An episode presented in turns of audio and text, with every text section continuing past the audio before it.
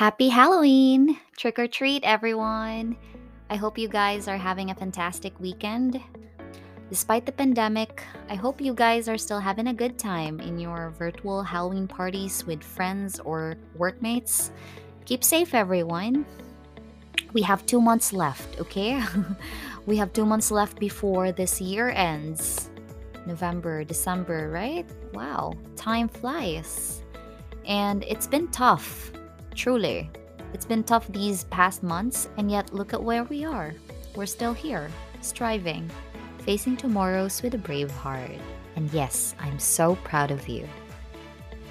So, yeah, it's the Halloween season, so it's that time of the year again when people are sharing their fears, their scariest experiences, wearing costumes, scaring or pranking their friends. I know you guys must have had your uh, fear doses this weekend might be too much.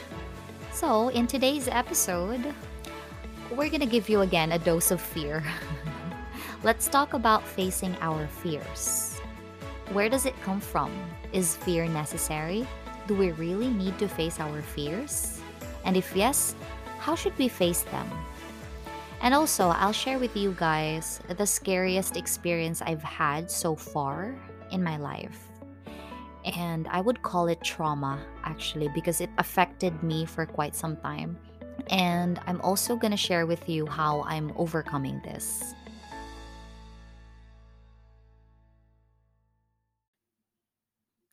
Welcome to On Your Side podcast, where we talk about self care, inner growth, relationships, life lessons, and whatnots with me on your side, Jonah. And here we aim to spread mental power to people struggling to live through the bad days. And whatever we do here, I hope it helps you navigate yourself better through life. And welcome to another episode. Like I said, it's that time of the year again when we talk about our fears. So, what is fear? For me, fear is experienced and it lingers in our minds. Bad news, it takes time to get used to them being there, and sometimes, even if you want to kick them out, they stay. Good news is, you don't have to accept that they can affect you today and tomorrow. You have the full control. Now, where does fear come from? As I said, it is experienced. It could be from what we've seen on TV or for real or from what we've heard, we've felt or touched, or basically from what we've sensed. So for me, a person who has fears is actually a person who's living a life. And the way I see it, fear actually comes from the anticipation of pain. We know that something is going to hurt us or it's going to cause us pain. So we try our best to keep ourselves away from it. For example, the idea of telling how you feel to a person fears you because you have this anticipation of pain, of rejection, of judgment. Losing your job fears you, right? Because of your anticipation of pain, of anxiety, of increasing burdens, and of course, walking in the dark alone fears you because of all these painful images you, you put in your head. You anticipate. The mind creates the emotion and the body responds. And so our heart starts pounding. We get goosebumps. We have difficulty in breathing, or we even shake. So, if fear makes us think about pain, which is unpleasant, if it doesn't make us feel good, why do we have to go through it? Because it can help us survive. Fear alarms us of the threat, so it helps us actually to prepare for it, for the danger, or to avoid the possible danger. For me, fear also teaches us how to make better decisions. Decisions that will not hurt us, or decisions that will at least, you know, hurt us the least. Let me share with you guys the scariest experience I've had so far. And hopefully, this never happens again. This happened in 2017.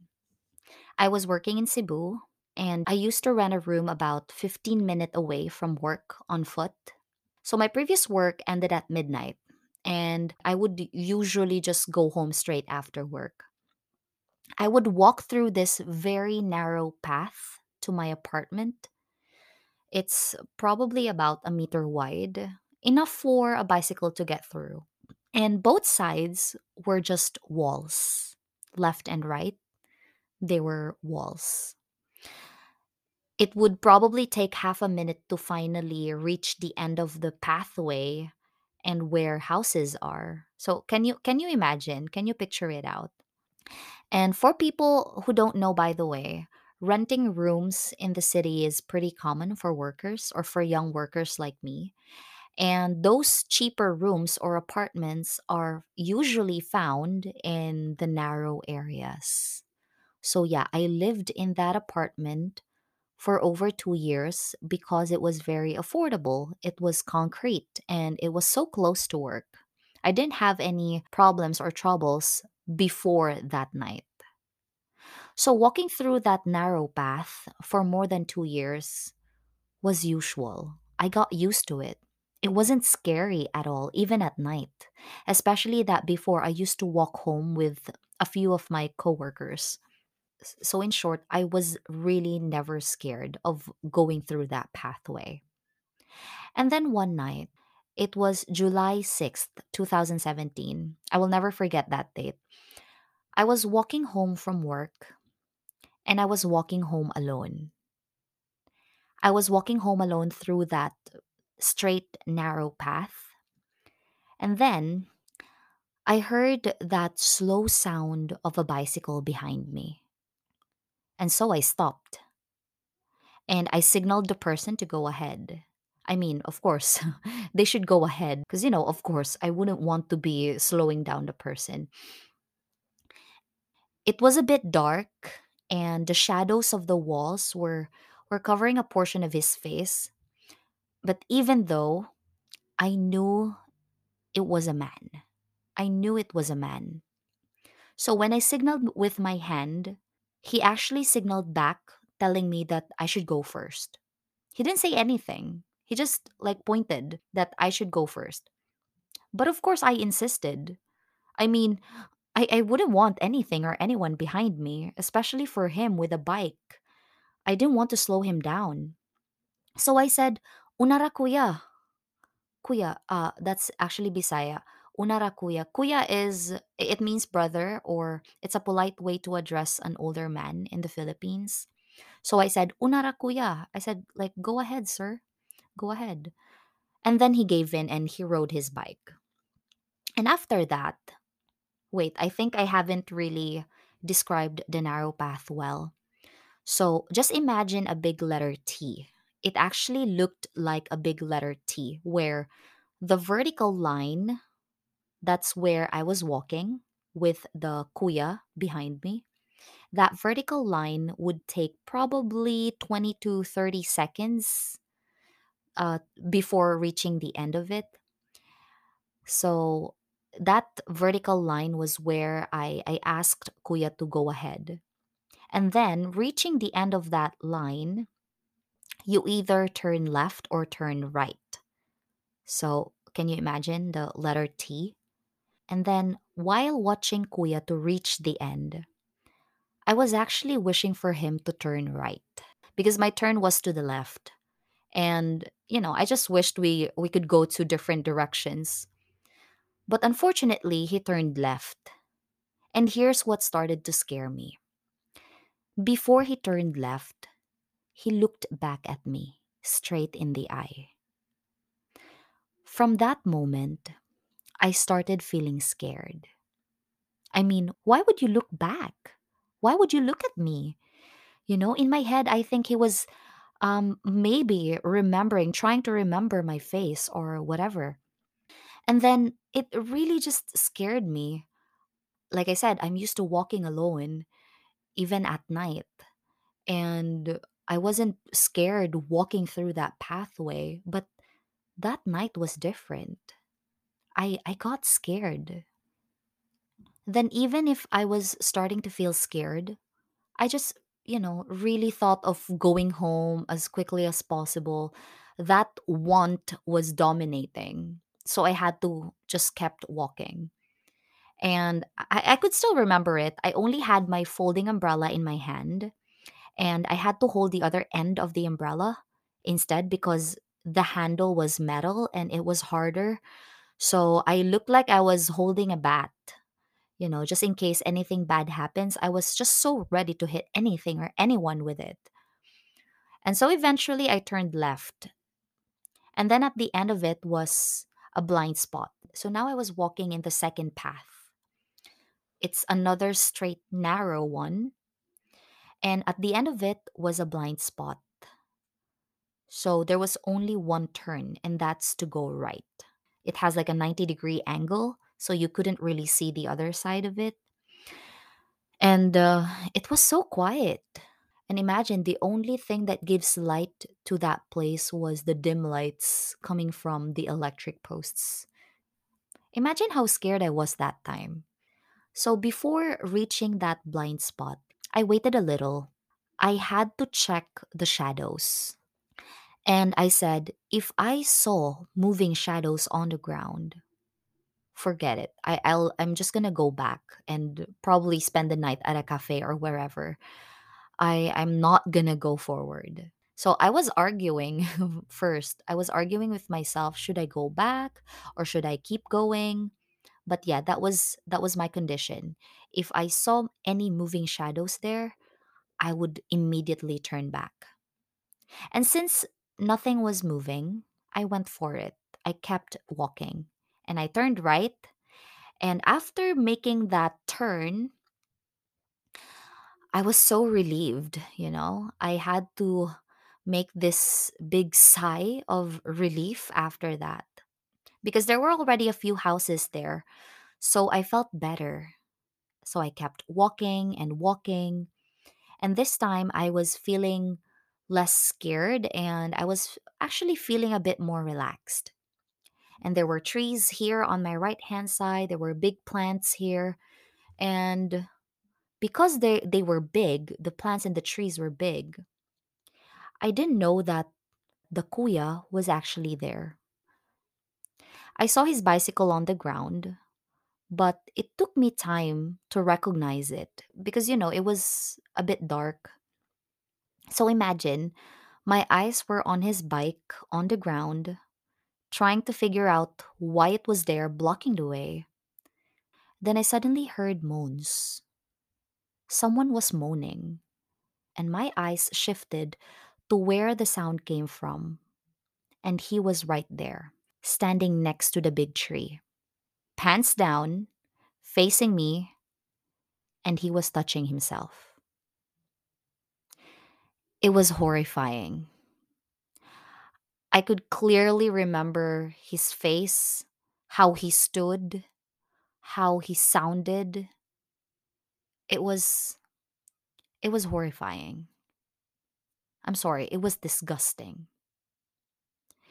And what made that even scarier was the fact that I was so close. That, you know, he could actually reach for me if he wanted to. If he reached out his arm, he could actually reached for me.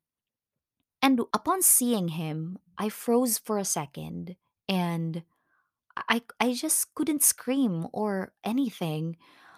And you know, I just blurted out, "Oh my god, kuya." And then I ran really fast. I just really ran away to my apartment. I just ran. And I don't know, the only thing that I could think of was just to really get away from that. And when I reached my apartment, the moment I sat down, I just cried. I really just cried. I had a roommate then, and I'm sorry, but I really just didn't care that time. I just really cried because I was so scared. I just really cried that, you know, it woke her up and we talked about it. I told her what happened, and she was so shocked and she was so scared for me. And of course, I mean, who wouldn't? And I think we didn't sleep well that night. And then right at that time, I I sent a very long message to my landlord about what happened. I didn't care if it was 1 a.m. I didn't care. I just needed her to know first thing in the morning. I think, yeah, I remember I was kind of requesting her to request um, for patrolmen in the area, if it was possible. Um, just people who, who can patrol in the area around midnight, just to avoid things like that from happening to anyone. But unfortunately, nothing happened to my request. Yeah, sadly. So it was it was just really it was traumatizing. I could clearly remember what happened, even until now.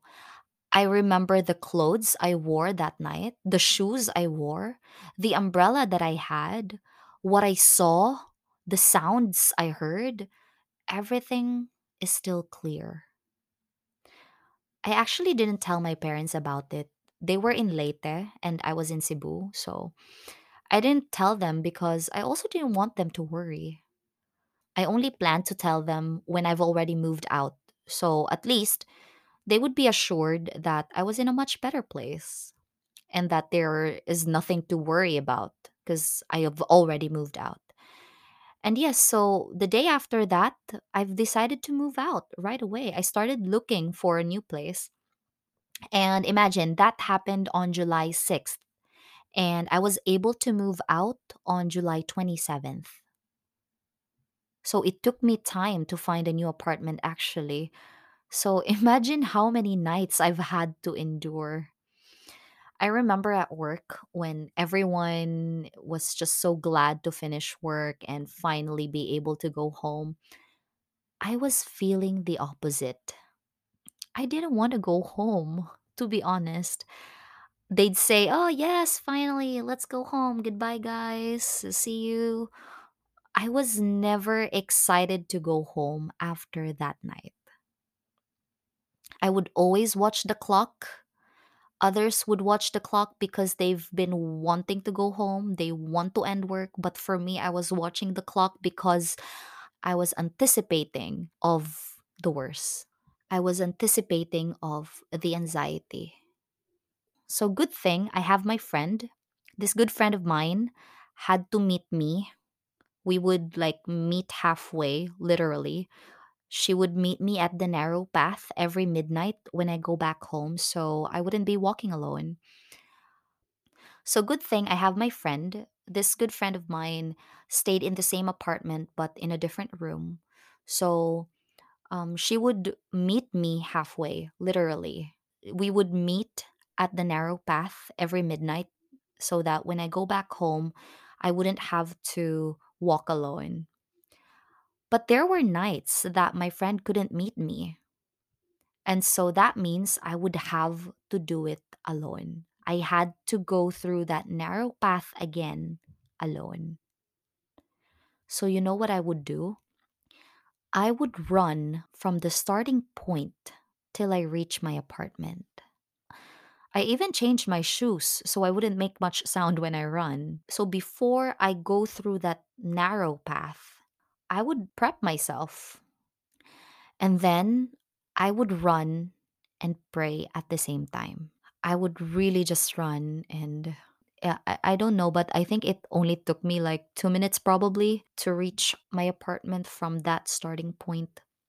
And I would go home at different times because, you know, for safety measures. The night after night, even after moving out, I was always scared of walking home. I was, of course, traumatized. Any sound, footsteps, or running steps, or especially bicycle, any sound I hear behind me triggers that fear. And I'm saying this now because I think the more I talk about it, the more the fear factor decreases. And if I pretended that it did not happen and never talked about it, I think I wouldn't be able to fully process that fear. I think I would only let that horrifying memory and fear control my actions. So, is fear necessary? Yes. If I didn't get scared at all, I would have probably stayed in that same place, probably walked on that same narrow path for more nights. And who knows, that would have probably happened again to me, or God forbid, something worse might have. But you know, we need fear to make better decisions. And my decision was to look for a better place, a safer one. Do we need to face our fears? In my opinion, actually, it depends. I think if your fear is in your way to becoming the person you want, then yes, you have to face it. But if your fear does not or will not affect you and your growth at all, then I don't think you have to. Say, if you're scared of driving, but you know that you have to learn it for work, then face your fear. If you're scared of criticisms, but you know it will help you become better, then face it. If you're scared of traveling alone, but you know in your heart that you need to learn independence, then go and face it. If you're scared of public speaking, but you know that you will need the skill in the future, then please go ahead and face it. If I'm scared of walking alone, but I know that if I don't face this, it would limit my experiences in life, then yes, I need to face it. Now, here's when you don't have to. Say, if you're scared of roller coasters and you know that not riding to one won't affect your growth at all, then you don't have to go. You don't have to force yourself to face it. If you're scared of spiders, then if you face it, does that even change or affect your growth as a person? Of course not. So you don't have to face it. So, whatever your fear is, think is it getting in my way to becoming the successful person that I want? The sociable person that I want? The confident person that I want?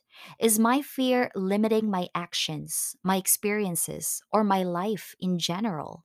If it's a yes, then you know the answer. Face it and fight forward. So, how do we face our fears and fight forward? Take it easy and think it through analyze the situation, and know the realities. If you're going to ask me if I'm going to let myself walk again in a narrow path with walls on both sides past midnight, I won't. But if you're going to ask me if I'm going to let myself walk again alone at past midnight with houses on the sides, then I would say yes. Analyzing what happened to me before actually made me think more of what scared me. And what really scared me the most was the fact that there weren't any houses around that spot. There were only walls on both sides, and there weren't people or anyone walking whom I could have possibly asked for help. So if I'm gonna walk again somewhere alone with no one, or no houses around, then no thanks. I'd rather stay in a cafe. My fear was the fact that no one could possibly hear me if something bad happened. We can't control others and their intentions. We can't control bad people. We can only control ourselves and our choices. So choose what's going to keep you safe and what's going to make you feel better. Take baby steps. It actually took me time to start walking alone again at night without that memory flashing before me. But I know you'll get there. You'll get there. If you're afraid of talking to people, start talking to people online. Or start joining groups where you share the same interests and uh, talk to at least one person. If you're scared of public speaking, Start speaking in your small meetings. If you're scared of dogs, start looking at pictures of dogs. Watch videos of them. Take baby steps. These baby steps can actually help you face your fear and fight forward. How? Talk about it. It still makes me emotional though, whenever I recall those nights of running and just being scared. But I want to face it. I want to fight it. So I'm talking about it now. I'm taking bigger steps now, actually. Verbalize your fear. And surprisingly, the more we speak these fears out loud, the easier they become. fight forward. Remember that everyone is struggling facing their own fears, so you're far from alone. You can fight it. Fight it so you can move on. Fight it so you can move forward. You cannot ever be destroyed by the fear you put in your head because you are bigger than your fears. And your fears can never take your power to choose what is best for you.